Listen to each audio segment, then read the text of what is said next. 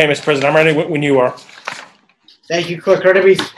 The 21st regular meeting of the Medford City Council will now come to order. Clerk Hurtubise, please call the roll. Council Bears, Present. Vice President Caraviello, Present. Council Knight, Present. Council Marks, Present. Council Morell, Present. Council Scarpelli, Present. President Falco. Present, all seven members are present. This time I'd ask everyone to please rise to salute the flag. I pledge allegiance to the flag oh, of the United States of America and to the republic for which it stands, one nation, under God, indivisible with liberty and justice for all. For all.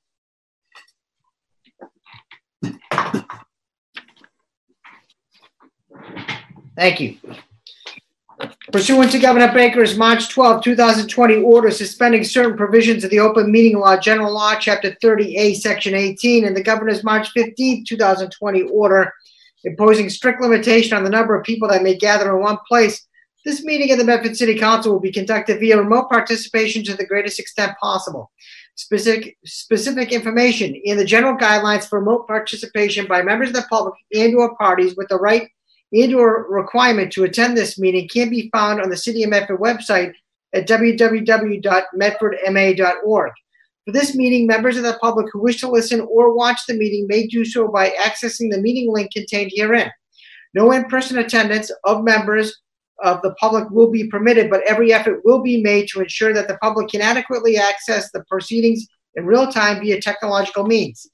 In the event that we are unable to do so despite best eff- efforts, we will post on the City of Medford or Medford Community Media website an audio or video recording, transcript, or other comprehensive record of pr- proceedings as soon as possible after the meeting.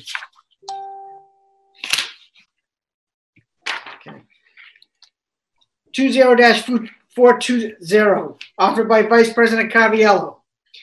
Whereas the City of Medford is in a fiscal budget emergency. Be it resolved that the mayor be requested to appropriate with the city council approval the necessary amount of free cash to address the municipal and school budget deficits. And further, that the mayor be requested to replenish this account with any budget aid Medford receives from federal, the federal government or the Commonwealth of Massachusetts. Be it further resolved that the mayor respond to this request by next Tuesday's city council meeting. Vice President Caraviello, Thank you, Mr. President. I, Mr. President, um, I know this is a, a request that should be coming, uh, from the mayor, but, um, I felt that it was appropriate that I, I put it out there this week in order to, uh, maybe speed the process up for the mayor. Uh, you know, I was informed today that, you know, uh, hundred and thirty teachers were let go. Uh, you know, they, they were non, non, uh, professionals, but, you know, and these are difficult times. We do have, um, a decent amount in free cash. I'm not recommending that she use the, the whole amount, but uh, whatever, the, uh, use an amount that uh, she's deemed necessary in order to maybe save the jobs of some teachers uh, and guidance counselors, because I think we've all started getting uh, the emails from people uh, about the layoffs uh, of the children. So, Mr. President, uh, uh, and I also like to make uh, uh, one more statement uh, for the for the viewing public the city council does not do the school committee budget. We, uh, the, the, the budget is done by them only. We've, I've been getting emails from people saying that the city council has cut the jobs of teachers. We do not do that. The budget comes from the school committee, uh, that we haven't even seen yet. So please understand the process to the people that are sending out emails. School committee does their budget and submits it to us. At, at which point, we do not have the ability to add any funds to it. We can make suggestions, ability to cut funds uh, out of the budget. So I wanted people to understand that because the emails are starting to pour in, thinking that it's the city council uh, that cut all these people's jobs, and it wasn't. So, but again, um, I I opened this up for discussion with my fellow councilors, um, and maybe uh, this will speed the process up for the mayor a little bit. Thank you, Mr. President. Thank you, Vice President Caraviello. We have Councilor Scarpelli, Councilor Morell, and Councilor Bears. Councilor Scarpelli. Uh, Thank you, Mr. President. And uh, thank you, Counselor Caraviello, for bringing this forward. I know that uh, to, to, to jump to my second piece, I did receive um, a few, e- a bunch of emails that a school committee member sent out stating this year, we are facing a three and a half million dollar budget. That uh, the cuts are right now, the school committee and superintendent cannot directly direct city funding, only the mayor and the city council. So what's happening is people are taking that comment, whichever way that, uh, that school member meant to put that out there, the way that it's going out to the public is, again, it's starting that divide. It's, what's wrong with the city council? Why are you not funding these people? Why, what are you doing? Why, we need this. What, so again, it's, it's been a very difficult last couple weeks, but I tell you what, this is where we do not have to go as a community. This is so disheartening. I'm sorry, Council Falco, the one Medford, it's so furthest from the truth right now. It's so disheartening. That's what I've heard for the last three nights, especially. I'm telling you that please, maybe the city solicitor can reach out to the mayor with a uh, a highlight of what the the role of the city council is during the budget in comparison to the school department. Because I know when we were on the school committee, we were given a tutorial and we understood exactly what the process was. Brings me to my first point. In the late 1990s, early 2000s, I was given my pink slip as a teacher in the city of Medford. It's probably the most devastating feeling you'll ever, ever feel. It's a helpless feeling. And I too are getting all the emails. I have former colleagues calling me and and and and relatives calling me and saying, George, what what are we doing? We'll know more as soon as we start our process on Saturday, I believe. If you correct me if I'm wrong. I believe we're starting our process on Saturday on the city side. Correct.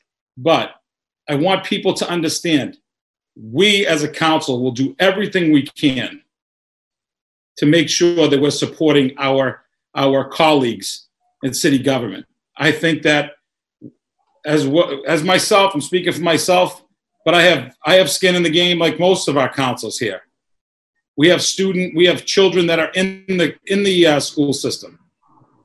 My son's a senior. When I found out today, one of the cuts is we do not have a head of guidance at Medford High School. To me, that's appalling. I think that's that's that's that's terrible, especially what we're seeing, what's going to happen as kids return back to school with the COVID crisis and not having someone in that position to lead what needs to be led is, is, is to me a very, very slippery slope. But again, again, I have to sit back as a counselor and look at this objectively and say this is very difficult. We're asking the school system to cut three and a half million dollars from a budget. So everybody's. Uh, uh, I've also gotten contact that you know I got one email saying that we drastically underfund the school system for years while the city gets fatter and fatter. I don't know if it was meant literally, but I'm going to tell you something. We haven't been. We, are on. We are on a, a thin line when it comes to fire, police, DPW. But we also will be looking at the same difficulties in the next few weeks. So I caution everybody to be alarmed because I'm alarmed as a parent. As, as my uh, former colleagues and friends, they're alarmed as teachers. The word gets out to the children, they're alarmed. My children are alarmed from what they've heard some of the teachers that were cut. So, what I'm saying is, let's stay focused. Let's try to get through the next couple of weeks the best we can, not pitting each other against each other, and try to find a way that we can all work together and try to do the best we can in this di- trying, trying times. We're no different than Brookline or Winchester or Somerville. Everybody's cutting. Everybody. And I know we're all waiting for the governor to come down and say, if the federal government's not going to do it, I'm going to pull a billion dollars out of the rainy day account, and I'm going to I'm going to fund I'm going to fund uh, education. I'm going to send funding right down to the uh, cities and cities and towns to bring them back. We can only hope. We can wish, but that's a possibility. But again, I'm going to say it again. Please, we've often had school committee members on this on this uh, uh, this meeting and these calls. I, I hope somebody's here. so they can bring it back to their colleagues, please do not scream the sky is falling and point fingers. Let's take a, a deep breath as a community, find a way to bring it all together, working together to do what's best for our whole community. Thank you, Mr. President. Thank you, Councilor Scarpelli. Councilor Morell. Thank you, Mr. President. Um, so I thank Vice President Caraviello for bringing this forward, but I just have one concern with this. So it was my understanding that at our most recent budget update, our independent auditor suggested that we use the free cash, um, a certain amount, I think um, six million or somewhere around there was referenced. Obviously, that's up to the mayor. Um, but because we could get enough local receipts back to bring us back to the level um, we're at now and maintain our bond rating. So, considering cuts are already being made that have been referenced, and the fact that school um, will be much more expensive to run, it doesn't seem to me to be in the best interest of our city and our schools to then take any money we might get from a bailout um, and put that back into free cash. I feel like because the independent auditor said we're able to get back up to a good level with the receipts coming in, that money that, you know, again, we don't know if this money is ever coming, but if it does come, that be put back in to make up for those cuts that are already happening and bring people on and secure people's jobs and make sure our school is prepared um, and our city services are prepared um, for this coming fall. So, um, unless it's amended, I can't vote for this at this point just because I, I, I don't think that um, taking that money um, and not applying it where it's most needed is, is the most prudent decision. So, thank you. Thank you, Councilor Morell.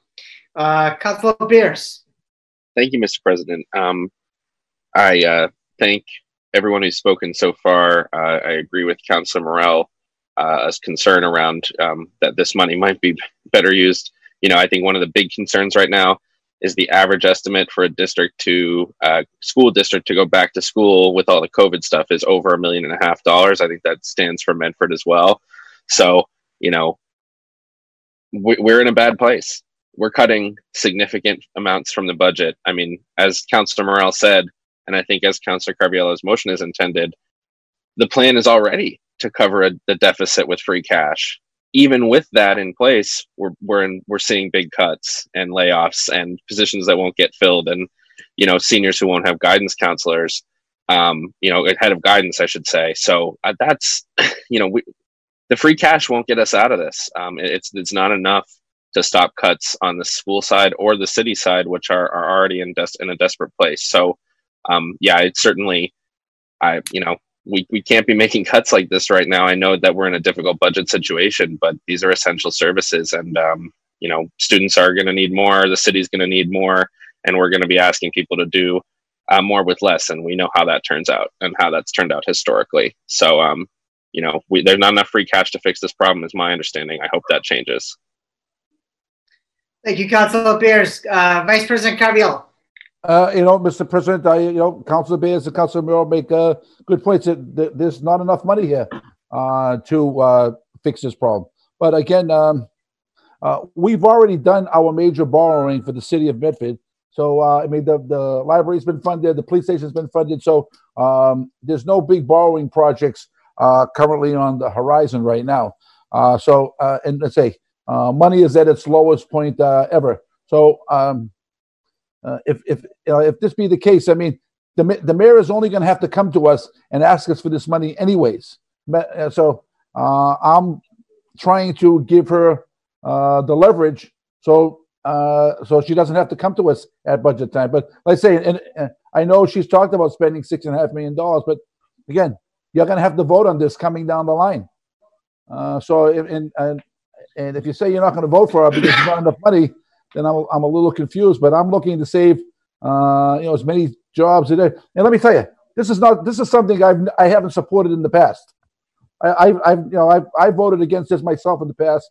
Uh, but again, you know these are these are difficult times, and uh, I think uh, we're doing uh, the prudent thing uh, going forward uh, for the time being. And let's say any money comes in should be replenished back into free cash. It's, and, you know, and the word free, it's the people's money. It's not free. Nothing in this world is free. So please don't, I, I don't know where that term ever came from, but it belongs to the, the residents of Medford, and we should use it as we see fit. So that's all I have to say, Mr. President, at the moment. Thank you, Vice President Caraviello. We have Councilor Morell and then Councilor Marks. Councilor Morell.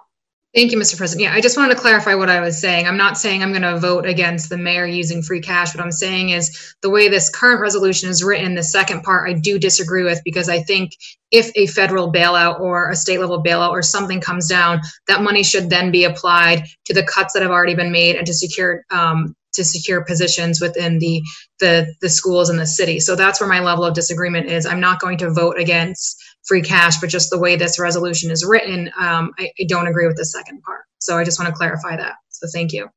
Thank you, Councilor Morell. Councilor Marks.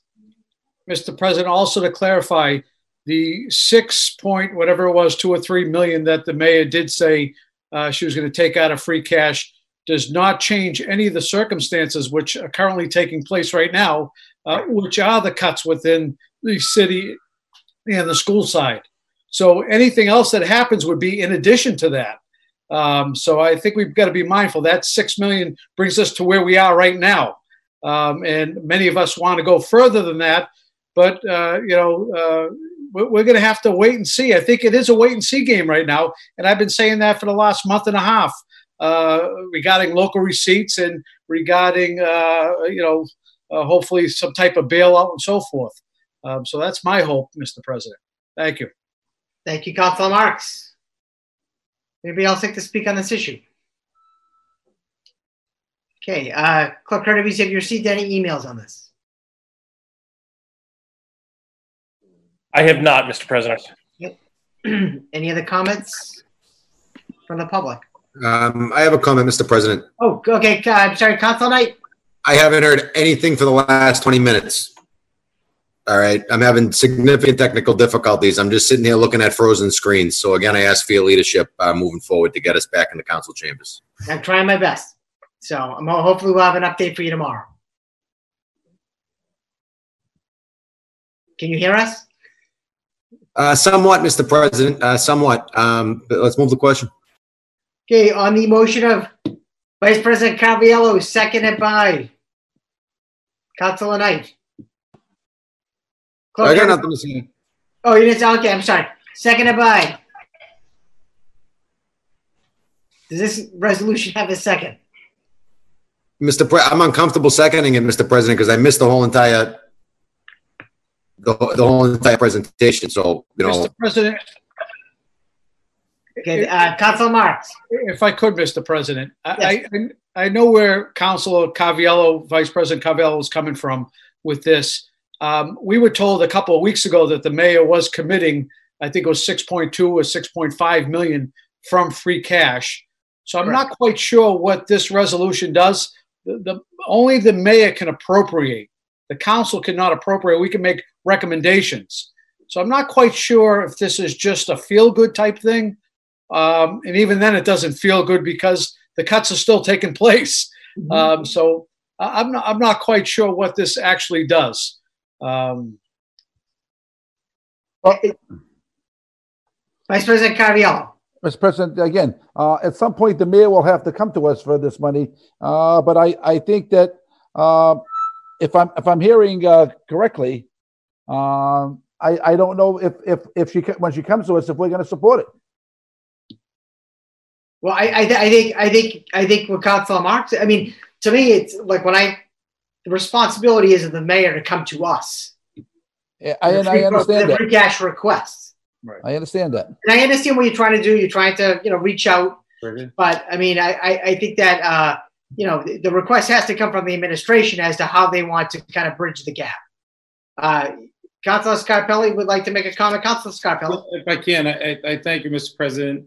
And Vice President uh, Caviello, I understand what you're saying, but I, I would, after we go through our process, I would also um, support the mayor in looking at free cash to, to assist us in this financial dilemma. But I think right now, not knowing what's happening and um, to, to take from, ask, ask her to come back and take more with the negative ramifications, especially with our bond rating, I, I, I can't support this. I think that, you know, I at least want to sit through Saturday's meeting to see how bad, um, you know, how bad things look on the city side. So Uh, that that's the reason why I, I, not to say that I wouldn't support it moving forward, uh, but right now, like I said, it's we, we need to we need to take a deep breath and uh, hear all the sides and then figure this out.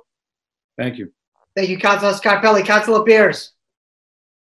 Just a question for you, actually, Mr. President. Um, what is the plan schedule? Just uh, you know, public's watching. We're talking about the debate. We're talking about our meeting Saturday. Uh, what, what's our plan there? What's the schedule for those meetings? So I did hear back from uh, the uh, chief chief of staff today. Um, so I believe what we're going to do is uh, uh, meet on Saturday with I think it's going to be police, fire, DPW, and then um, the next meeting will probably be probably next uh, Monday, and uh, probably do committee whole Tuesday, and maybe next Wednesday. That I haven't kind of got that far yet as far as the scheduling piece goes. As far as getting it to City Hall, um, that that I'm working on that as well. And uh, as far as um, budget books, I've been told we should receive a budget book Thursday afternoon. Thursday afternoon. Uh, one of my concerns is if we don't get a budget book until Thursday night, is that going to give the council enough time to review to take up police, fire, and DPW, which are kind of like the big three on Saturday? So that's my concern. I, I'm kind of I'm kind of wrestling with uh, with whether or not you know if we don't get that budget book. I mean, I want to make sure. To me, the way I look at it is this: especially if we're going to be looking at a budget, we want to make sure that the council has enough time to look at the budget for those departments that we're going to meet with on Saturday to process the information and ask, you know, good questions and have a good, you know, fruitful discussion. You know, if we get the budget book, you know, late, that's not going to be beneficial to anyone that's involved in this process. Point of information, Mr. Yes, President. point of information, Council Marks. Just so you know, to some of us, uh, Thursday afternoon is the same as Thursday night. Yep. That happen, that happen to be working. So, Exactly. um, so it's not much of a difference to me. That that's still uh, late in the game. I appreciate you've been of all people you've been pushing for this for so long, but it really gives us very little time in such a pressing budget to take a look at it Thursday night and then Saturday morning meet early Saturday morning.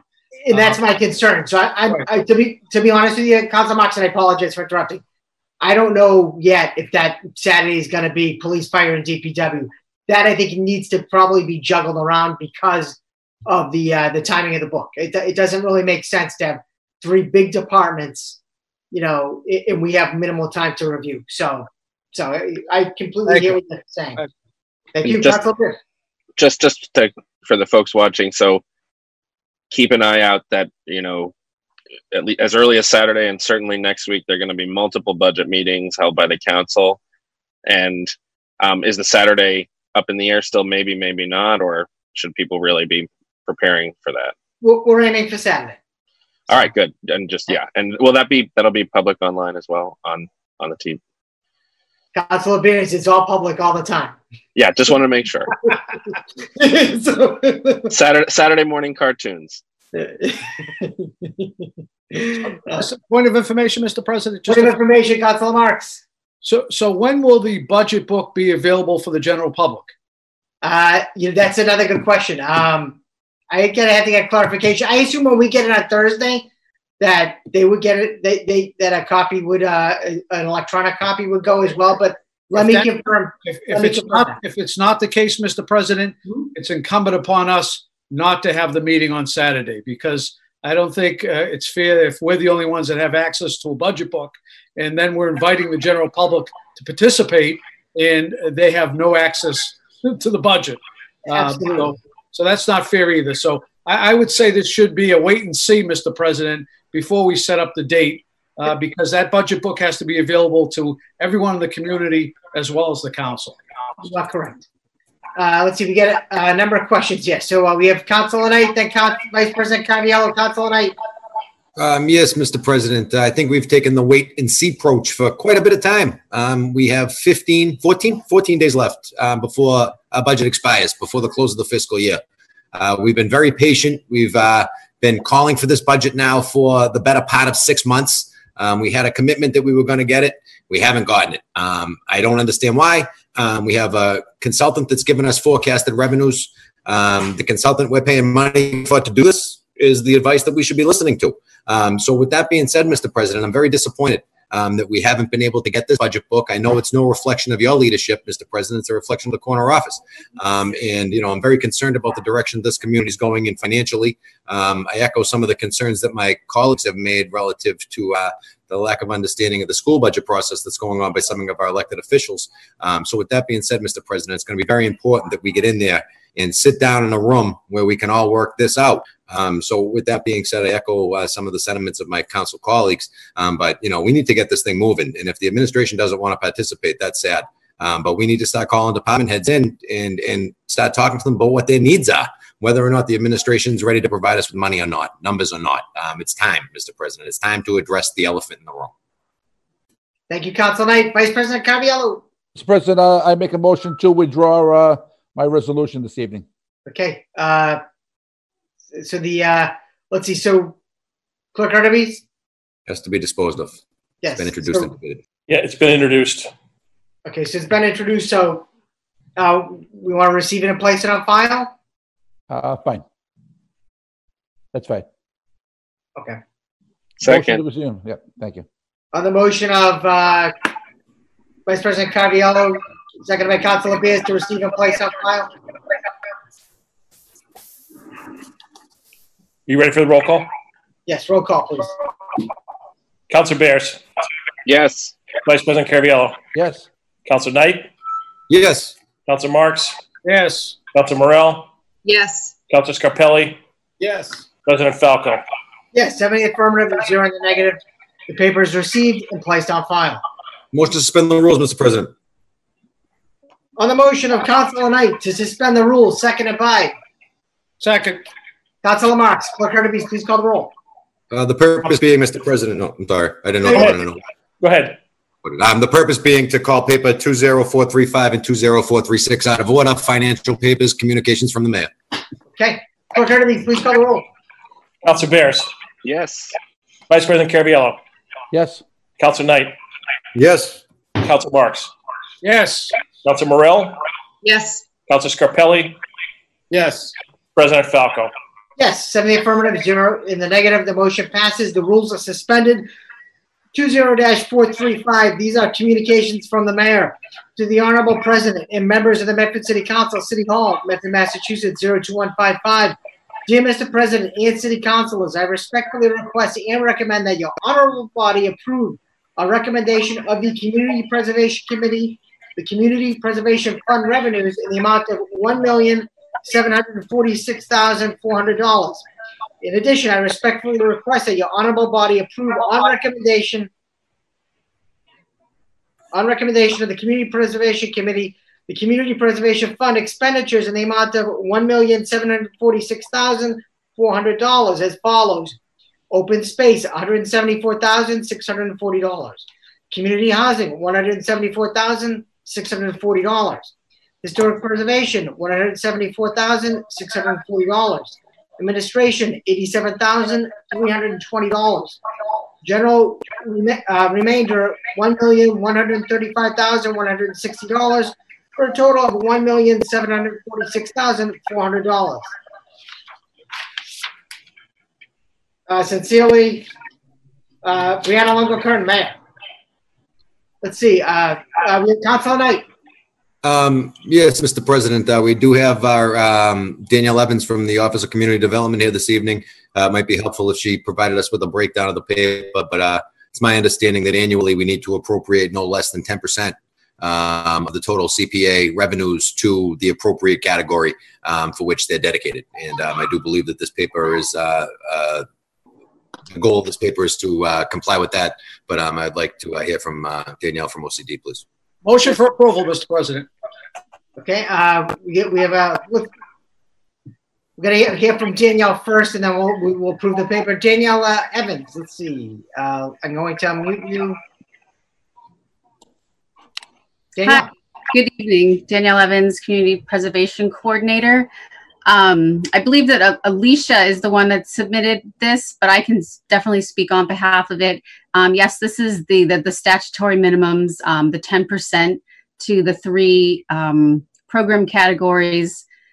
Um, 5% that can go to admin and then the rest goes to the general reserve. Um, at the when we um, actually get to the funding round where decisions are made on projects, um, that gives us the most flexibility to um, fund projects that might not necessarily um, be a- an, an even split or just having to move from the different categories. Um, 'cause we, we never know what kind of projects we're going to get. Second Council Marks motion, Mr. President. Thank you, Danielle. On the motion of Councilor Marks, seconded by Councilor Knight. We have Roberta Cameron. Roberta, Thank you. Um, as, as you mentioned, this is just the annual appropriation that needs to be made, but I also wanted to let the council know that we have prepared a fine, a, a, an annual report that reports on our activities from the past year and projects what we have learned, um, that our community needs are for the coming year. So I would invite the council to find that report or people watching this to find that report on the Community Preservation Committee's website. And I would also be happy to send a copy to the councilors if you would appreciate that. And to let people know that the funding round is open for the coming year. Um, so for people um, who would like to apply for CPA funds um, using the 2020 funds, that application can now be accessed via the Community Preservation Committee's website, and they can contact Danielle Evans for more information. Thank you. Thank thank you, Roberta. On the motion of Councilor Marks, seconded by Councilor Knight. Clerk Hurtubise, please call the roll. Councilor Bears. Yes. Vice President Caraviello. Yes. Councilor Knight. Yes. Councilor Marks. Yes. Councilor Morell. Yes. Councilor Scarpelli. Yes. President Falco. Seven in the affirmative, zero in the negative, the motion passes.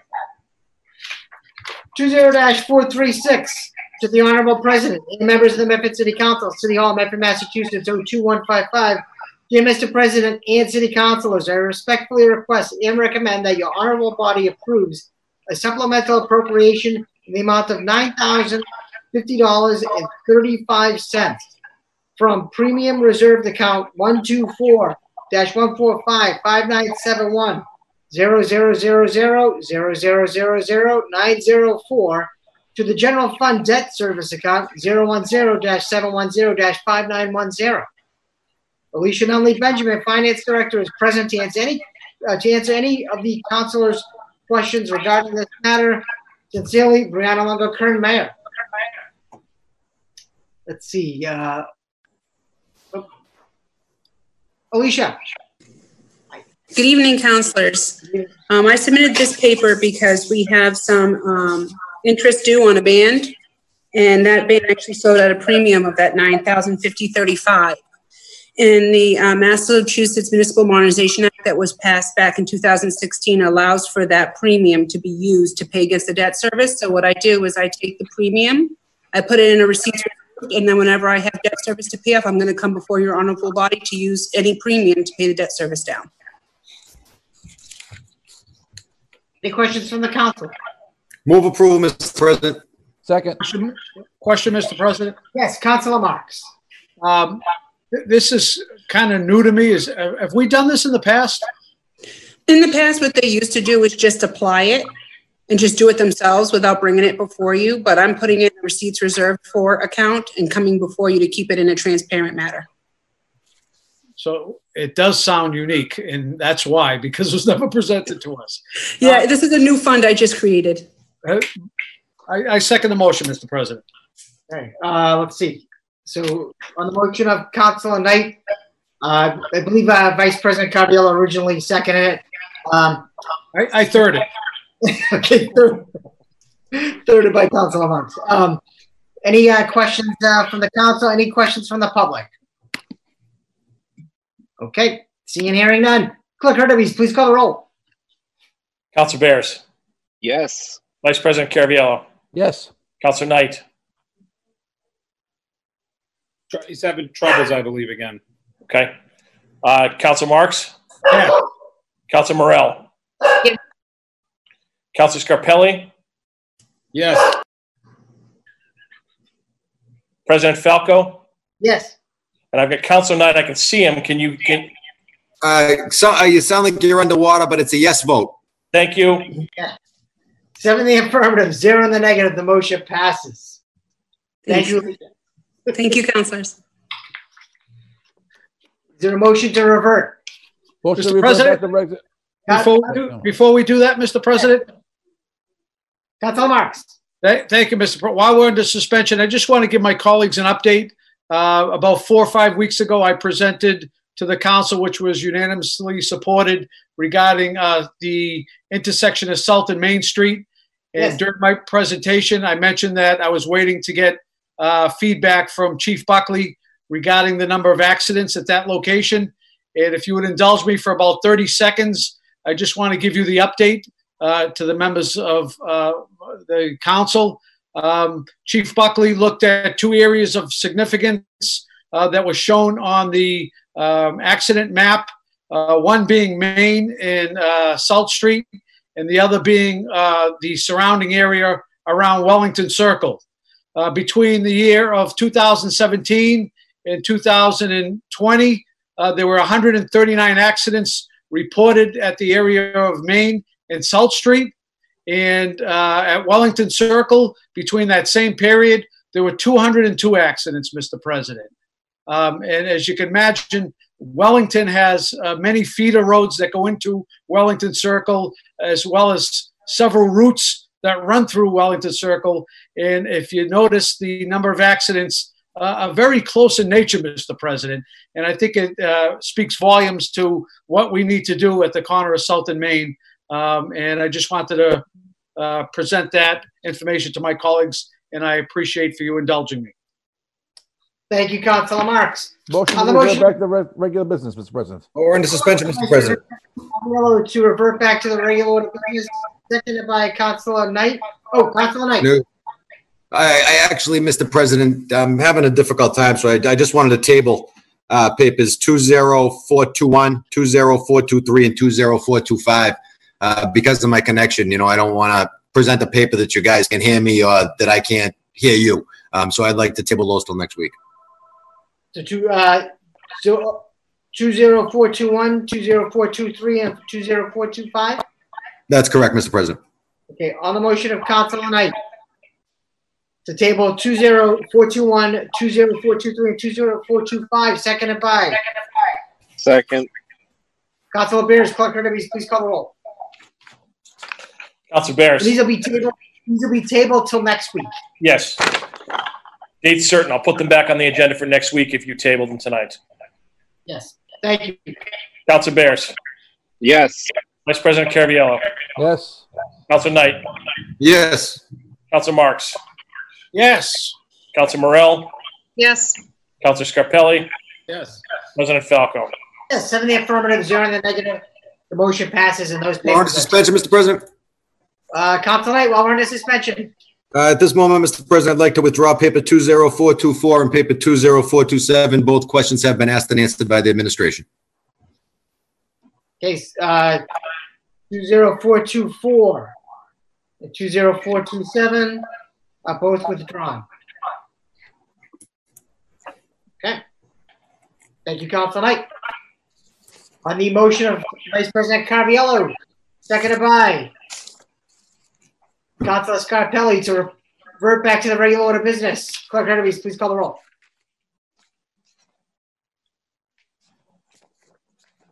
Council Bears. Yes. Vice President Caraviello. Yes. Council Knight. Yes. Council Marks.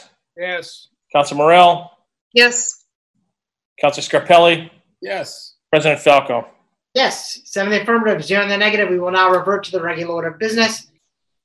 Uh, let's see, two zero dash four two two, offered by Council Knight, be it resolved that the Medford City Council hold a moment of silence for those service members of our greatest generation who made the ultimate sacrifice in name, in the name of freedom on June 6, nineteen forty-four. Council Knight. Uh, Mr. President, thank you very much. Um, as we all know, uh, June 6th uh, is the anniversary of D-Day, um, where uh, many of uh, the young children of the greatest generation uh, stormed the beaches over in France and fought against the axis of evil to make a commitment to uh, freedom, Mr. President. Um, so, with that being said, I think it's very important that we recognize the sacrifices that were made by the young men and women during the uh, D-Day invasion and during World War II, and uh, also recognize the fact that the greatest generation uh, is something that we should emulate and uh, try to model ourselves upon, especially now during these difficult and trying times that we're facing. Uh, so, with that being said, I ask my council colleagues to support the resolution and offering a moment, moment of silence uh, for those that were involved in the D-Day invasions. Thank you, Council Knight. Uh, any other comments on this resolution? Okay, on the motion of Council Knight, seconded by, Second, Mr. President. seconded by Vice President Caraviello. Clerk Kirby, please call the roll. Council Bears, Yes. Vice President Caraviello, Yes. Council Knight. Yes. Thank you. Council Marks, Yes. Council Morell, Yes. Council Scarpelli, Yes. President Falco. Yes, seven in the affirmative, zero in the negative. The motion passes. At this point in time, I'd ask everyone to please rise for a brief moment of silence.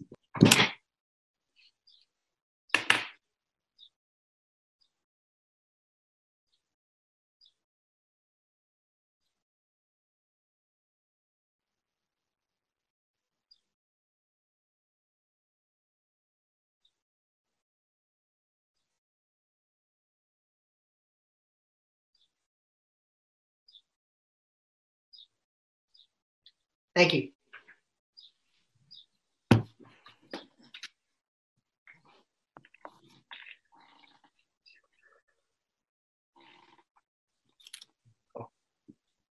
Uh, two zero dash four two six, offered by Vice President Caraviello and Council Knight. Be it resolved that the Medford City Council extends its deep and sincere condolences to the family of Brian Rabbit on his recent passing. Vice President Caraviello. Uh, Thank you, Mr. President. Uh, uh, an- Another sad passing in our city. I, you know, I knew the the Rabbit family for many, many years, and um, uh, and it was a shame to watch him suffer over the last few years um, uh, the way he had. But uh, I just want to offer my condolences to the Rabbit family uh, and his children on, on his passing, and um, and I refer to uh, Councilor Knight. Thank you, Vice President Caraviello. Council Knight. Uh, Mr. President, thank you very much. Um, I had the great opportunity of meeting Brian Rabbit back when I was playing Pop Warner for his father, Jack Rabbit, and his brother, Jimmy, uh, as my coaches on the A squad as a young kid. And um, I also had the pleasure of representing him as his business agent, union rep, uh, when I worked for the union. And over the years, we've been able to develop a great friendship. And I think it's very important, Mr. President, that we point out um, anytime that you turn on the water in your house, you should thank Brian Rabbit and think of Brian Rabbit. Every time that you run the dishwasher, every time that you take a shower, every time that you get a drink of water, you should think of Brian Rabbit. Every time you see a fire department attach a hose to that fire hydrant outside your house, you should thank Brian Rabbit because he spent the better part of the last three decades, Mr. President, in the trenches doing the dirty work, the stuff that people don't get credit for. Um, Brian was one hell of a worker, probably the hottest working man in show business when it came to uh, DPW staff. Uh, there wasn't never a time that I saw him that he wasn't either going to or coming from work. Uh, the guy was uh, constantly working, constantly covered in mud and dust and dirt from being in those trenches. And uh, he's going to be sadly missed, Mr. President. Not only was he was a good friend, but he was a great asset and a great public servant. And I offer my condolences to the family. Thank you, Council Knight. Uh, Council Marks.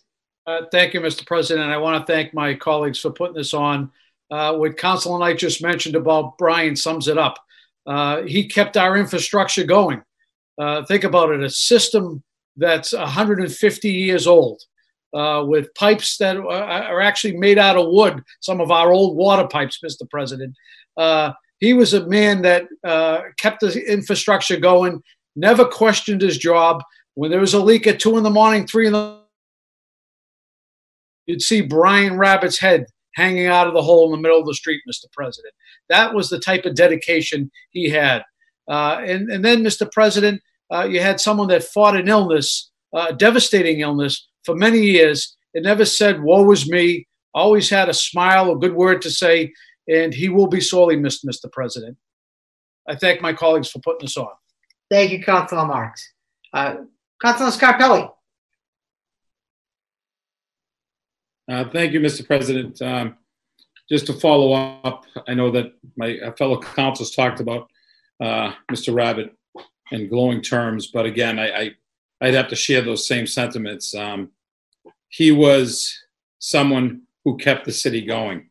And people want to know if everything's so difficult and numbers are so, so limited in employment here at DPW, how do they make it work? People like Mr. Rabbit is the reason why it works.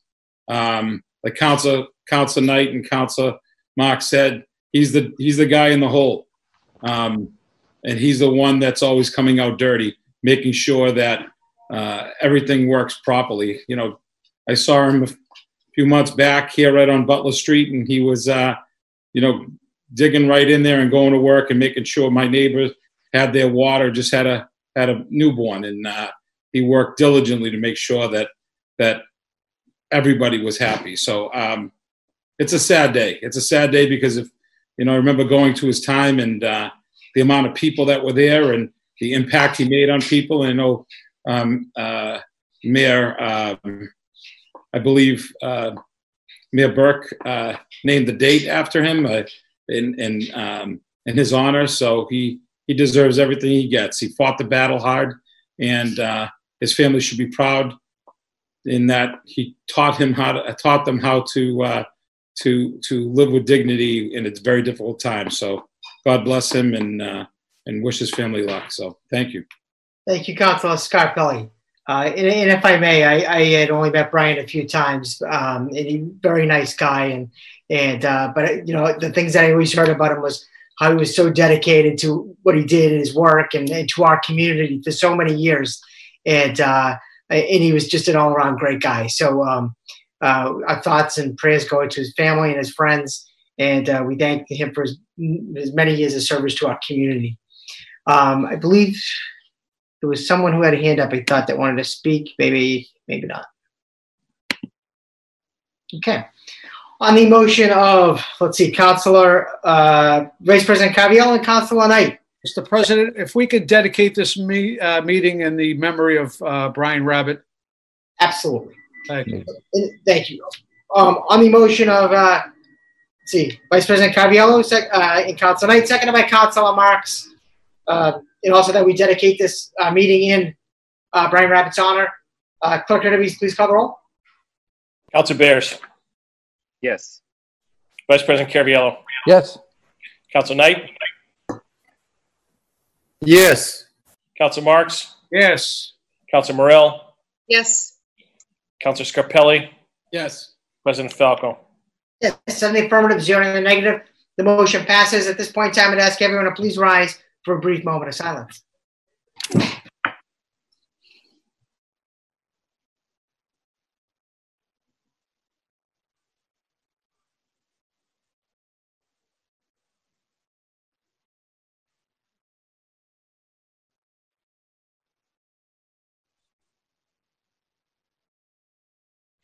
Thank you.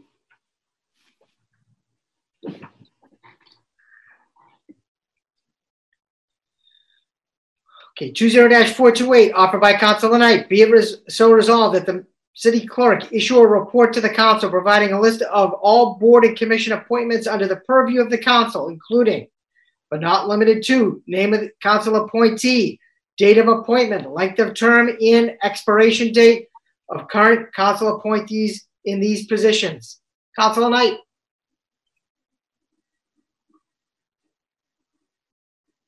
Mr. President, thank you very much. I think this resolution is rather self-explanatory. Um, what it is is a request for the city clerk to just chronicle who it is that's been appointed to city council appointments, when they were appointed, what their expiration date is, and whether or not we need to move forward um, with renewals or an open application process to solicit um, new applicants or um, maybe uh, offer some opportunity to uh, create some uh, new voices in the community. Uh, So with that being said, Mr. President, I thank you um, for entertaining this resolution. Um, Again, I do apologize for the technical difficulties. Um, So with that being said, um, I'd ask for a council colleague to second the motion. I second the motion. On the motion of Council Knight, seconded by Council Scarpelli, Clerk Hurtubise, please call the roll. Actually, if I may, uh, before you call the roll, are there any questions from the council or the public on this motion? I have no emails on this topic, Mr. President. Okay, Thank you. Uh, we have a hand up here. Uh, let's see.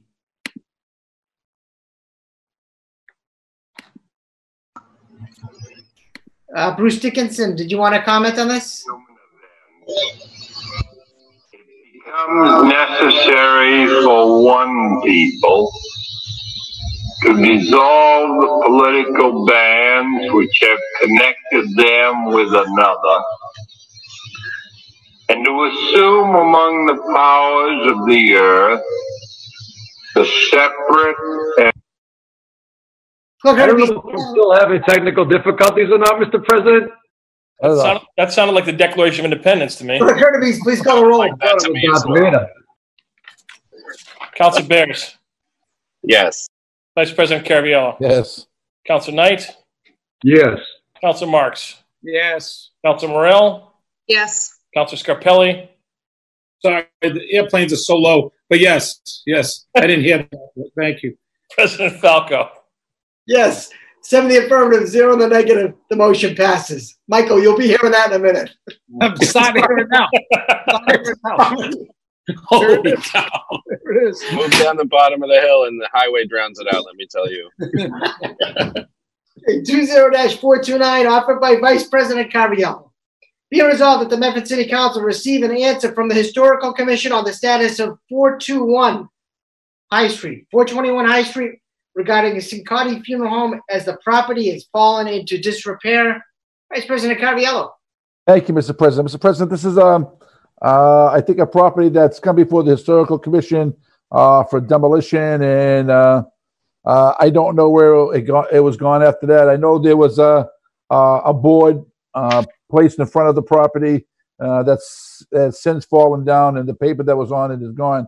And, you know, the, it could be cleaned up and, residents of the business community have been asking what the status of that property is. So if we can get an answer from the historical commission on the status of that demolition or non-demolition, on what's going on there, be appreciated.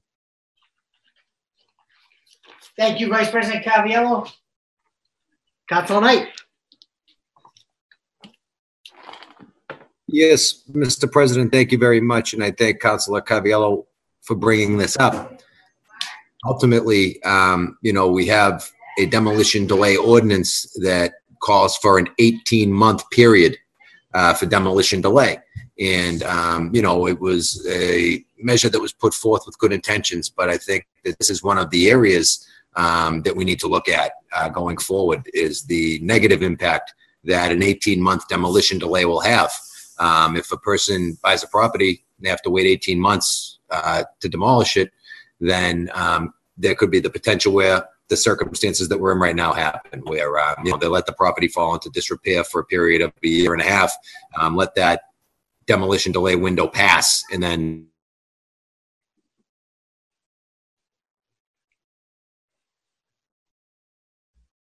Council Knight, we lost you. Council Knight.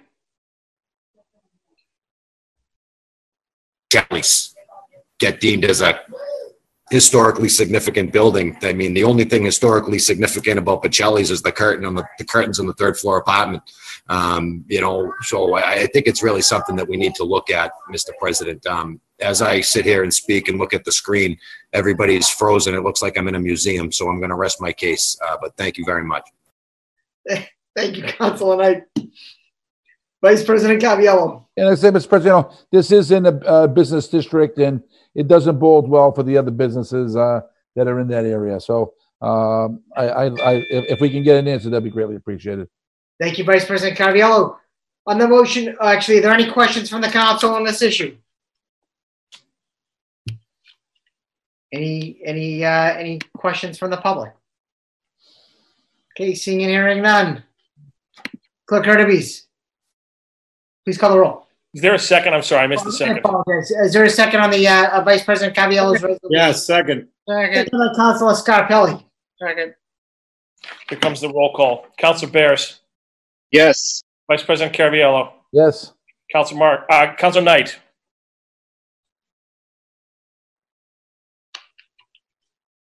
Counselor Knight, are you there? We're going to skip him, go to Counselor Marks, Yes.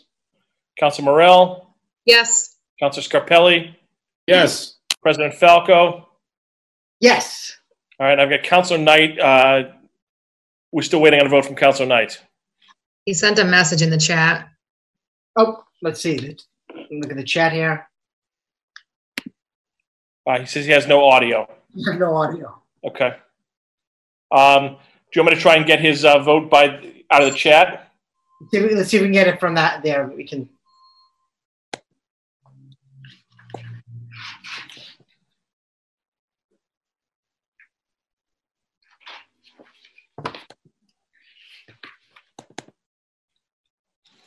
Hang on.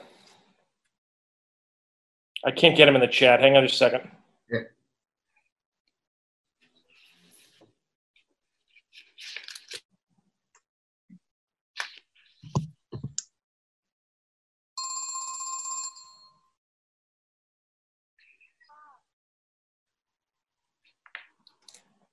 Let's see Mr. I don't, yeah, President, he's, go- he's gone from the chat. Hang on. can we table it until he comes back, Mr. President? I mean. He's in the uh, waiting room.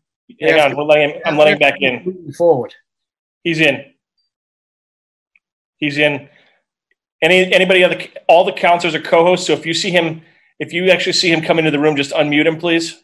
There you are.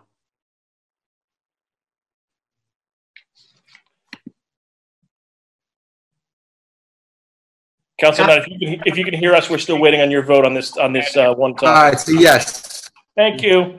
The, it's on the Councilor Caviello's, Councilor Caviello's paper. That's correct. We haven't gone any other any other papers yet. Thank you. At seven in the affirmative, zero in the negative, the motion passes. Uh, Vice President Caviello, would, could you please take the chair for the next, uh, several resolutions? Thank you, Mr. President. 20430, offered by President Falco, be it resolved that the street sign at the intersection of Spring Street Extension and Lambert Street be replaced. President Falco.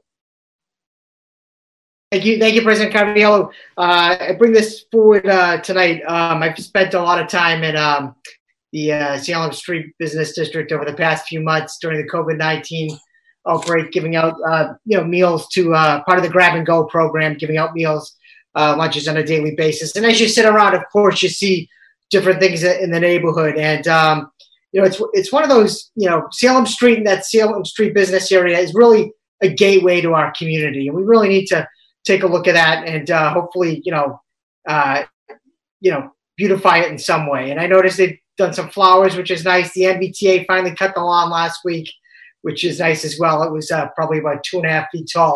Uh, but um, the, the street sign at the intersection of um, Spring Street Extension and Lambert Street, I'm asking that to be replaced. Uh, the pole is practically bent in half and uh, you can barely read the sign. So if we could just have those street signs replaced, I greatly appreciate it. Any questions from the council? Mr. President, Councilor Marks. just to follow up, I want to thank uh, President Falco for putting this on. Uh, I just want to reiterate, Mr. President, there is $50,000 currently available in uh, a city account to, uh, for each business district. Uh, The only uh, business district that has gotten together and put together a full plan and is now realizing some of uh, the benefits to the 50,000 is the West Medford Business Association. So I would, I would ask, Mr. President, that all the other business associations get together, put together a plan, and Mayor Lungo-Koehn uh, wants to make sure that this money that's been available for, I think, close to four years now gets dispersed so we can do some of the improvements that uh, President Falco just spoke about. Council Marks, if, um, the, from what I'm told, the West Medford improvements were donated from the uh, generosity of the East Cambridge Savings Bank. Um, and I've been told otherwise. Okay, well, that's that's what uh, That, that, that may have been part of it, but I've been told that they uh, used uh, their uh, portion of their money uh, from the parking program. all right on the motion of President Falco, second and by Second. seconded by Councilor Bears. Mr. Clerk, please call the roll. Council Bears, Yes. Vice President Caraviello, Yes. Council Knight. Council Knight,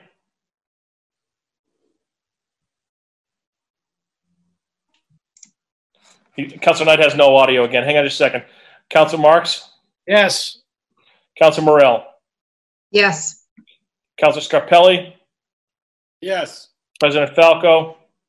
Yes. I was supposed to call Vice President Caraviello at the end. I called him second. I apologize for that. Let me see if I can reach Council Knight for his vote. Uh, Mr. Clerk, that would be a yes, and I sent you. you a text message as well. I got it. Thank you very much. Just got the text. Thank you. That's a yes, seven zero. Seven in the affirmative. Uh, motion passes. Two zero four three one, offered by President Falco. Be it resolved that the tree stump in front of the MBTA building on Salem Street be removed in the interest of public safety. President Falco. Thank you, uh, President Caraviello. Uh, this is similar to the last one, um, the last resolution. Um, just uh, there's this tree, tree stump that looks like it's been there forever. Uh, it needs to be removed. Uh, that's a sidewalk that is heavily traversed. a lot of people going in between uh, Salem Street and the shopping plaza there. So if we could just have that removed in the interest of public safety, we greatly appreciate that. Thank you, Mr. Move President. approval.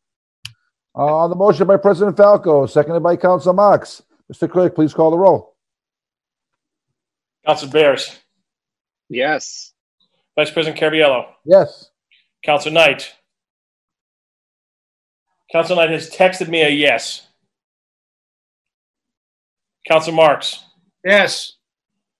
Council Morell, Yes. Council Scarpelli, Yes. President Falco. Yes.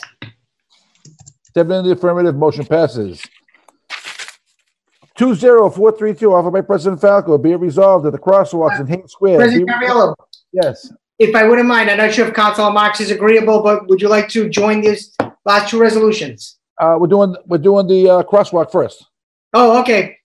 Perfect. I, I'm ahead of myself. I apologize. Be it resolved that the crosswalks in Haines Square be repainted in the interest of public safety. President Falco. Thank you, uh, President Caraviello. Um, uh, I just wanted to see if we could get the uh, crosswalks in Haines Square repainted in the interest of public safety. Uh, a lot of the crosswalks in that area are faded. It's a high traffic area. There are a lot of people that uh, cross uh, from Spring over to um, over to by uh, Modern Hardware in that area there. So um, if we could just have all those crosswalks just repainted in the interest of public safety, I'd greatly appreciate it. Any other questions? Uh, the motion by, by President Falco, seconded by, Second. Second. seconded by Councilor Marks. Mr. Clerk, please call the roll. Council Bears, Yes.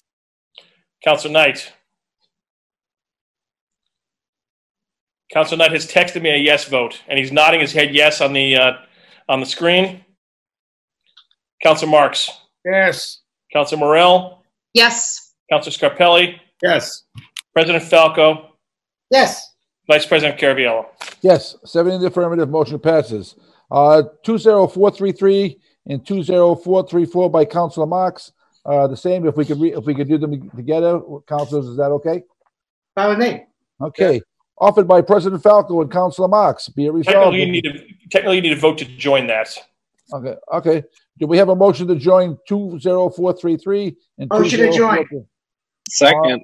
Motion by, uh, by Council President Falco, seconded by Councilor Bears. Mr. Clerk, please call the roll. Council Bears, Yes. uh, Council Knight,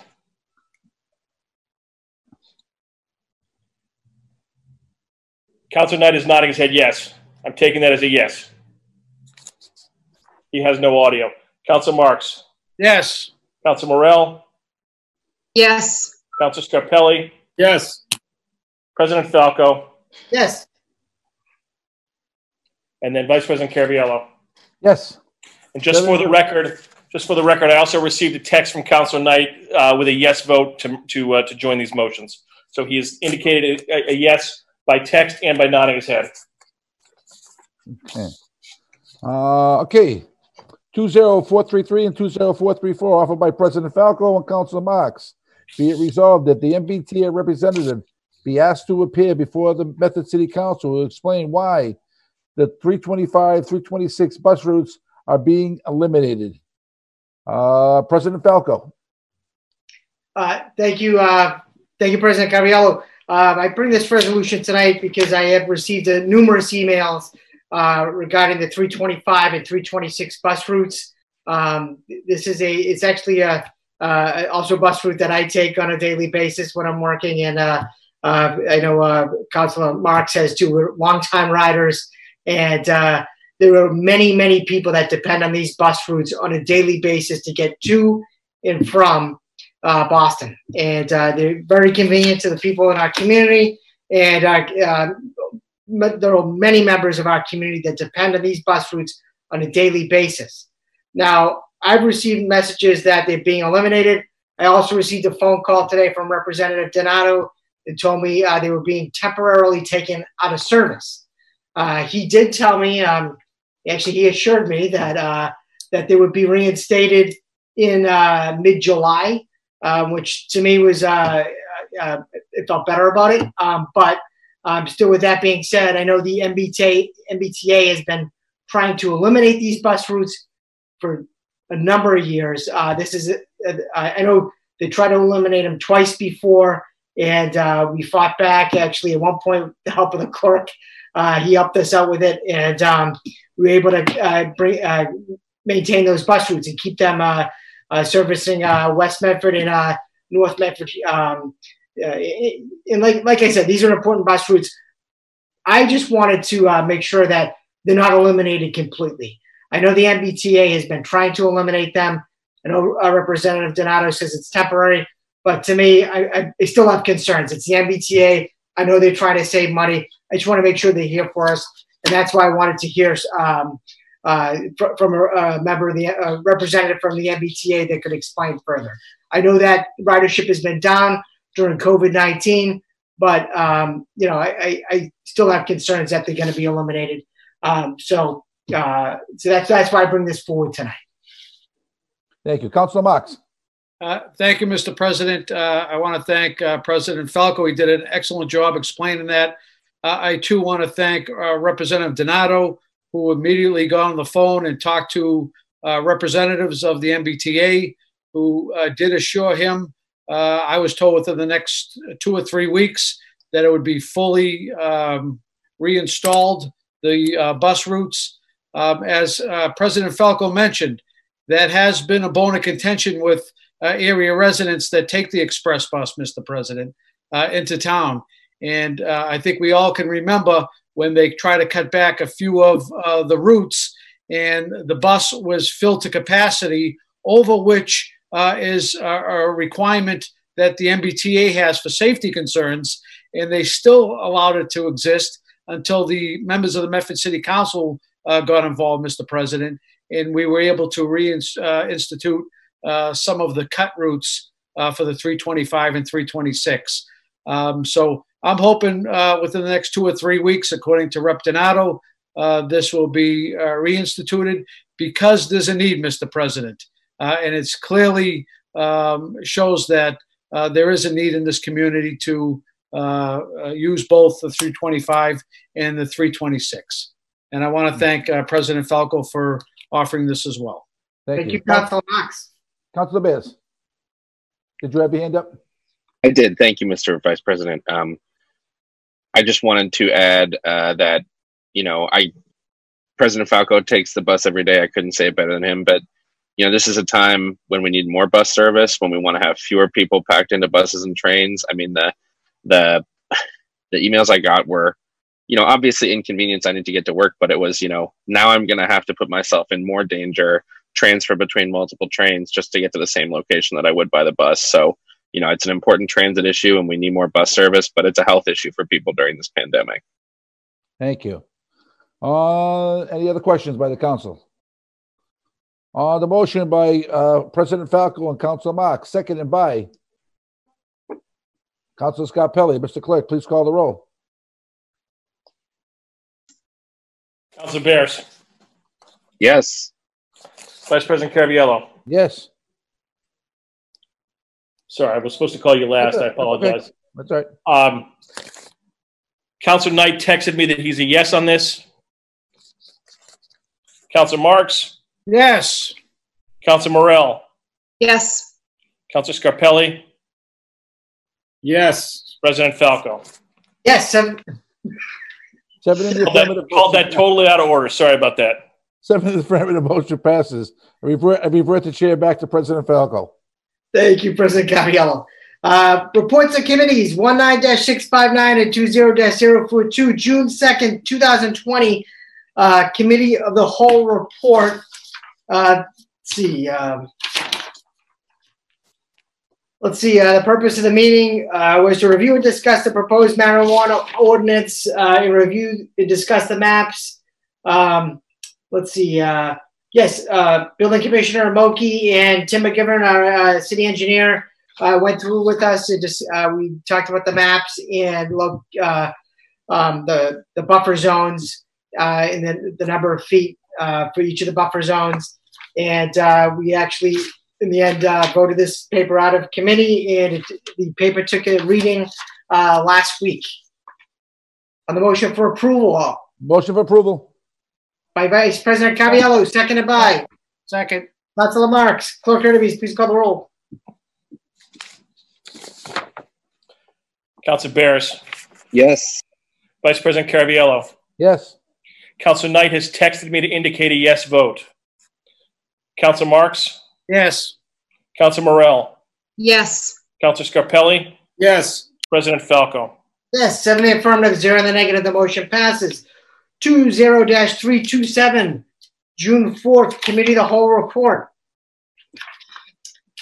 The, um, purpose of the meeting was to receive an update from the administration regarding fiscal year two thousand twenty city budget and fiscal year two thousand twenty-one budget. Uh, let's see, we received an update from, uh, uh, Ms. Nunley Ms. Nunley Benjamin and Mr. Roselli. Motion for approval, Mr. President. Motion of Second, Mr. approval President. from Councilor Marks, seconded by Vice President Caraviello. Clerk Hurtubise, please call the roll. Council Bears, Yes. Vice President Caraviello. yes, Council Knight has texted me to indicate a yes vote. Council Marks, Yes. Council Morell, Yes. Council Scarpelli, Yes. President Falco. Yes, seven in the affirmative, zero in the negative, the motion passes. One nine four oh one, June 9, two thousand twenty, Committee of the Whole Report. Uh, this, the purpose of this meeting, uh, was to discuss the brewery and tasting room ordinances. Uh, or- I'm sorry, the brewery and tasting room ordinance. Um, we concluded the meeting by sending the, uh, paper to City Solicitor Scanlon, where she's going to, um, make updates to that and send it back to us. And at that point, uh, we'll move forward with, uh, that issue. On the motion of, motion to accept, Mr. President. motion of Vice President Caraviello, seconded by Second. Councilor Scarpelli. Clerk Hurtubise, please call the roll. Council Bears. Abstain due to uh, conflict of interest. Oh, interest. correct, yes. Thank you.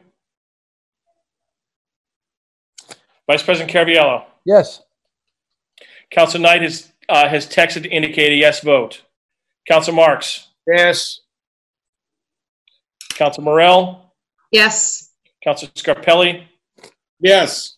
President Falco. Yes, six in the affirmative, zero in the negative, and one abstention. The report is approved.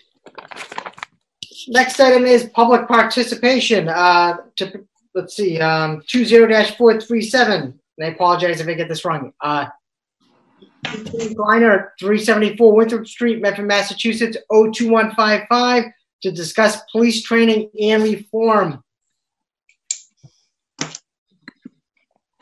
Thank you, President Falco. I appreciate you giving me the chance to speak and address all of you. Um, so, uh, so I'd like to take a second to talk to everyone about the need for police reform in the context of what we're seeing nationwide and locally here in the in the greater Boston area with protests. Um, I think everyone would agree that that police are very important. They have a dangerous job and they have to go out and deal with many of kind of the worst of our community. When there's a problem, when there's a crime, they're the ones that get sent in. They're the ones that have to go and deal with that. And as a result, we give them a lot of leeway and we cut them a lot of slack when it comes to how they interact with people. They get licensed to use force that other people wouldn't be able to use. And we give them the benefit of the doubt. So when something goes wrong, we, we tend to believe them. Um, but then things sometimes do go wrong, and sometimes they go wrong horribly, as we've seen multiple times across the nation with people getting killed. We've seen George Floyd, Breonna Taylor, more recently, um, um, Brooks. I'm going to get his last his first name wrong. They were they were killed at the hands of police, and they you know these deaths didn't need to happen. Um, and so there are protests that are happening nationwide that are protesting not just these deaths, but kind of this system of violence and racism that seems to be targeting minorities in our community. And so when we see these things, it's really easy to kind of look at that and think, well, those are other police forces. Those are other parts of America. It's not here in our community that we face these problems. And I believe that these problems do exist in our community as well. And the easiest evidence of this that we can see is, is the overtime scandal that happened recently, that I'm sure everyone here is familiar with, where multiple police officers were going and they were, they were effectively stealing taxpayer money. And the resolution of that was that, that none of these police officers were held accountable. None of them were fired, so they're all still on the force. And in fact, I believe a, a, roughly a quarter of the police force now is on the Brady list, which is a list of untrustworthy police officers that are not allowed to testify in a court of law because they're seen as untrustworthy um, um, actors and so their testimony doesn't isn't useful so a quarter of the police department can't even go to court to testify in the cases that they might be involved in. And so, in, in, that context, I think it's important to think about what we're doing to reform police and maybe move things within Medford and within our own community. Um, the mayor recently did, sent out an open letter with Chief Buckley about um, how they're going to be doing more police training. And while I welcome that, it's a good start. It's not sufficient. Um, I've actually communicated with the mayor a bit more, and, and I believe that there are more things happening. Uh, Chief Buckley is going to be going and reviewing policies and posting them publicly on the police website so there's greater transparency, and I greatly applaud that. And uh, I believe that the mayor is also going to go and declare racism to be a public health emergency. And I'm not totally sure what the, the fallout of that is, but it certainly sounds good. Um, I think we need to go further, though. And in particular, there are two things that I'm advocating for. Uh, one is kind of on the prevention side, and one is on the accountability side. On the prevention side, we should implement the policies that you can see at the 8can'twait.org website. I'm going to quickly run through those right now just so people know what they are. These were just implemented in Somerville, so they work locally, and we should be implementing all of them here. And those policies specifically are a ban on chokeholds and strangleholds, a requirement that police must try to de escalate the situation, a requirement that the police must warn before firing shots, um, a requirement that the police must exhaust all alternatives before shooting, a duty to intervene. So if a police officer sees another police officer doing something wrong, they have a duty to intervene, a ban at shooting at moving vehicles, requiring the police to do a use of force continuum, and finally, require comprehensive uh, reporting from the police. These are all things that should be on the books already. I honestly don't know how many of them are on the books. I believe that's why Chief Buckley is looking at that and he's going to post about it. We should pass all of these immediately. There's no reason not to do any of them. They'll make community uh, policing stronger. And then the other thing that we should be doing is we need to have a system to hold police accountable when something goes wrong. When you see people getting killed by police officers, inevitably it comes up that, that the police officers that, that killed the person was a bad apple, that they had a history of past uh, complaints against them, that there were many reports about things they did wrong. And for one reason or another, the police force was unable to get rid of these actors. And we seem to have the same problem. Again, none of these officers were held accountable with the overtime scandal. So we do seem to have a number of bad apples within our own um, police force. And so what we need is an independent civilian oversight of our police department that has the ability to hold people accountable. And I know that's very difficult with the police union. I know it may be hard to get rid of people, but we need to think about how we can go about making these changes to kind of make things better because protecting the bad actors with complaints against them, to protecting the ones that are stealing taxpayer money, these just make our police force weaker and it makes the good cops' job harder to actually go and help people. Um, I just want to say that the opinions that I'm saying are popular. It's not just me saying this. I posted on Nextdoor, and it's not the most scientific of, of uh, things, but um, many, many, many people were posting uh, when we spoke about this, and I would say around two thirds of the population that posted did seem to support police reform. So this is a popular thing that we should be doing. And finally, um, I know a lot of the focus right now is on the budget short, shortfall that we're facing. Um, you know, we had a good conversation before about how our school system has a, a huge shortfall and they need more money. Perhaps it's time to re-examine maybe putting more resources towards our schools and other community services and less towards our police department because we have a budget shortfall and we have to make cuts somewhere. Um, that's everything I wanted to say. Thank you so much for taking the time to listen. Um, that's it. Thank you. Thank you very much for uh, for uh, participating today. We appreciate it. Uh, let's see. We have a Vice President, Vice President Caraviello. Thank you, Mr. President. Mr. President, uh, does the gentleman have any instances of police brutality or uh, police shootings uh, that he he wants to bring to uh, the council's attention? Oh no, I, I absolutely don't have any information about that. What I'm saying is that we need to have some system of accountability, so that way, if there, I, I don't think anything like that's happened. To be clear, I'm saying that we should have some sort of system in place. So if we identify bad actors who have multiple complaints against them, who have, you know, use of force problems before that, we have a system to, to move them out of the police force. I, I think I think Chief Buckley has uh, has got a handle on, on most of these uh, these uh, situations. And again, I've uh, if you know of any uh, bad actors in our our police department, please bring them to our attention, and uh, so the chief can uh, be aware of this. Thank you, Mr. President. Thank you, uh, Councilor Marks. Uh, thank you, Mr. President. And I want to thank the uh, previous speaker uh, for coming and giving his uh, opinion. Um, Mr. President, I, I, think, as I stated, uh, I think it was last week, um, we have more in common than we do uh, when it comes to what we believe needs to be done in regards to police reform. I've had the opportunity over the last two weeks, actually, maybe even longer, to speak with some of the police officers. And uh, a few things that they mentioned to me, I think most people may even find a little surprising. Uh, I think there's a lot of support among police officers regarding civilian review boards, Mr. President. And with the one caveat that um, if you do set up a board, that uh, it be uh, uh, manned with people that have a working knowledge uh, of how a police department operates, the role of a police department. So uh, they are open to that, Mr. President. The union, according to Harold McGilvery, has met with the administration and wants to implement cameras uh, for not only the safety of the general public, but for the safety of the officers. So that's another thing, Mr. President. I think that if we start talking reform, that I think we have more in common, Mr. President. The last point I'd like to make, uh, and I said this last week, and uh, I think uh, you know there's a lot of support for it. You know, we, we rely on our police department for almost everything. You know, they're the only department open seven days a week, 24 hours a day. So when something happens in the community, Mr. President, you know, and it's after five o'clock, we just don't say, well, you know what, we'll handle it tomorrow. It's the police department that responds. And we're asking the men and women of our police department, Mr. President, to respond to issues of domestic violence. We're asking them to respond to drug issues and people that are ODing. We're asking them to uh, respond to mental health issues. We're asking them to respond to social issues, Mr. President. And in my opinion, um, you know, we're asking them to do a lot in addition to what their main responsibility is, is to keep public order and to prevent crimes and to protect the life and liberty of property.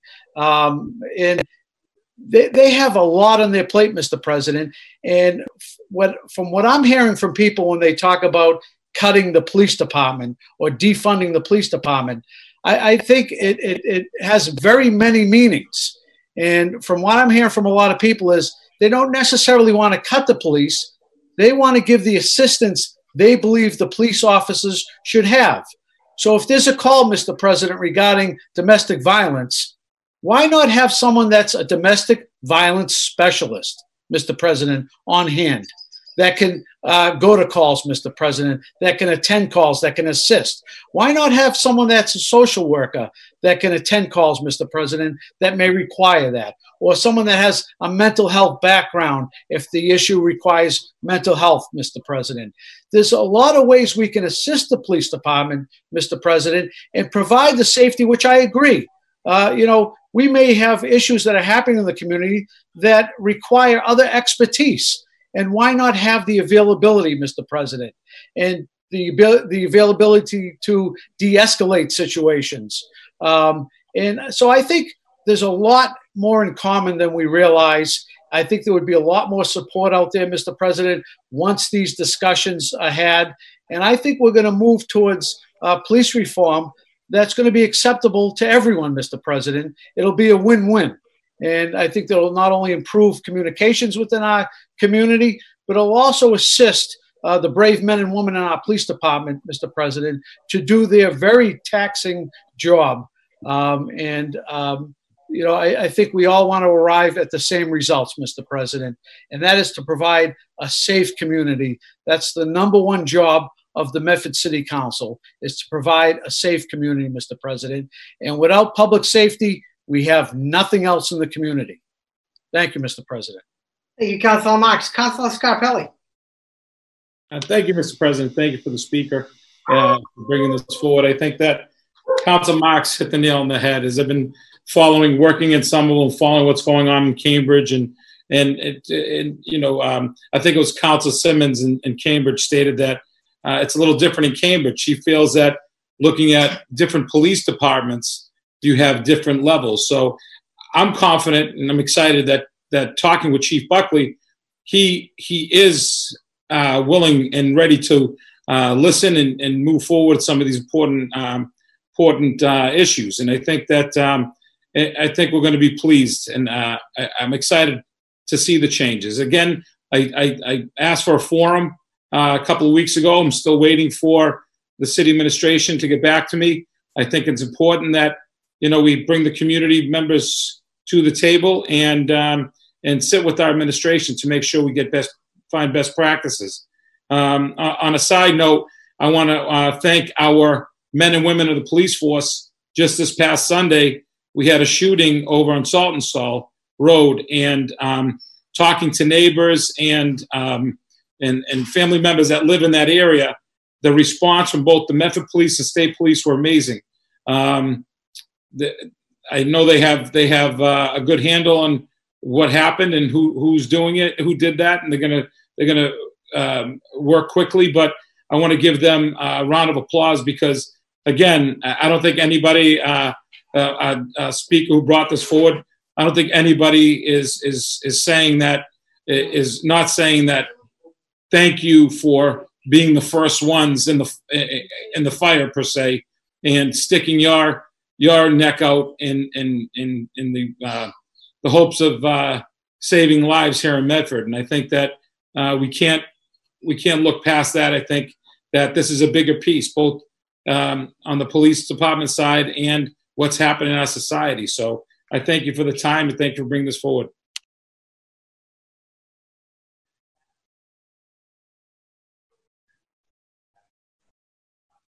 Thank you, Councilor Scarpelli. Uh, we have a number of uh, any other com- comments from the council. Okay, we have a number of residents that would like to speak on this issue. Uh, the first would be uh, Steve Harris. If we could please have your name and address for the record, please.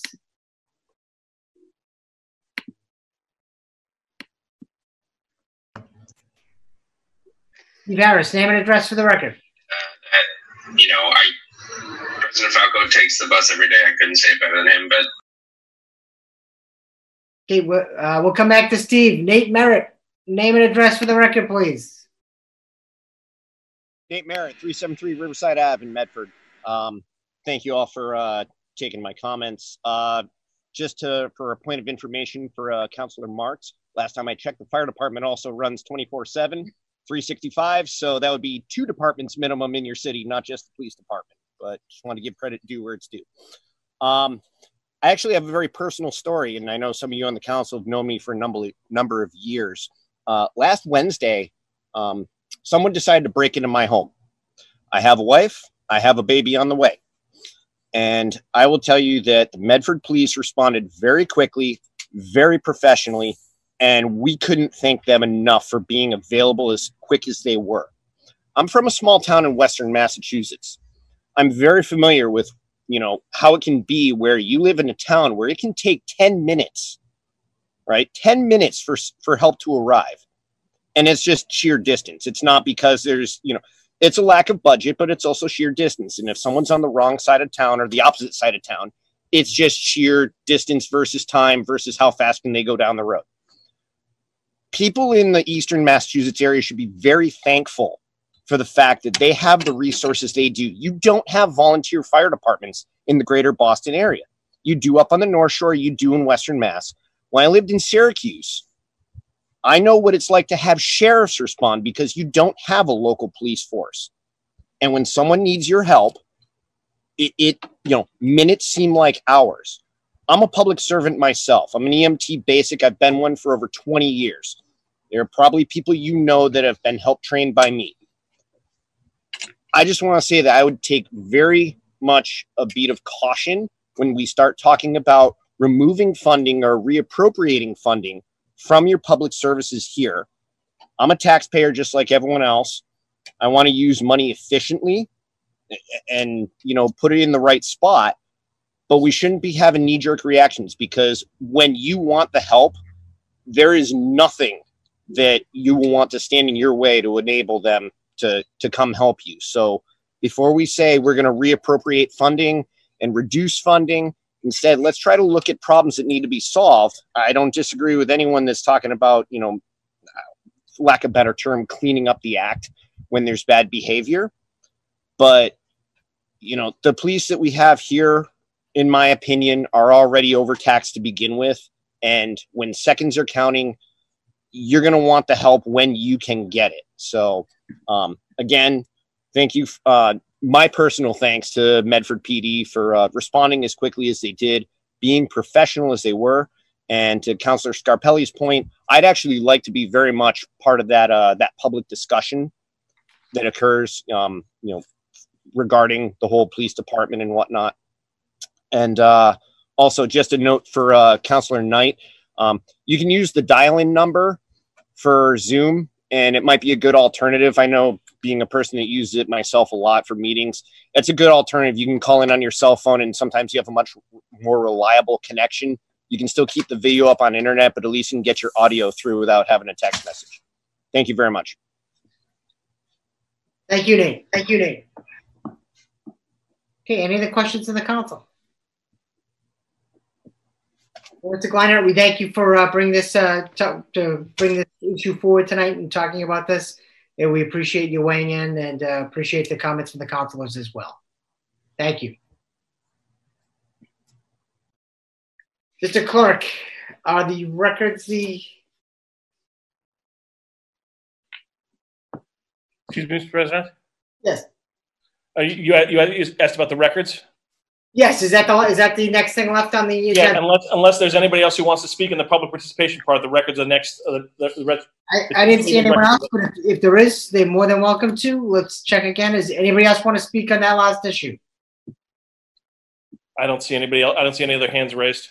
Hearing and seeing none. Uh, records, the records from the meeting of, the table records from the meeting of, uh, June second, two thousand twenty were passed to Council Knight. Council Knight, how did you find those records? Uh, Council Falco, Council Knight has no, I think he's out. I'm good. I, I have audio. Um, All right, good. just if I turn on my video, I have no audio, and if I turn on my audio, my video gets messed up. But um, I find the records in order. Move for approval. On the motion of Council Knight to approve the record, seconded by Second. Second. Council Scarpelli. Clerk Hurtubise, please call the roll. Council Bears, Yes. Vice President Caraviello, Yes. Council Knight, Council Knight did text me earlier to say yes. Council Morell, Yes. Council Scarpelli, Yes. President Falco. Yes, seven in the affirmative, zero in the negative, the motion passes. You may have skipped over me, Mr. Clerk. I apologize, Council Marks. I did tip, I did skip over you. Council Marks, What would you like? you should vote no just because on that one, because I Yeah. skipped it. Yes.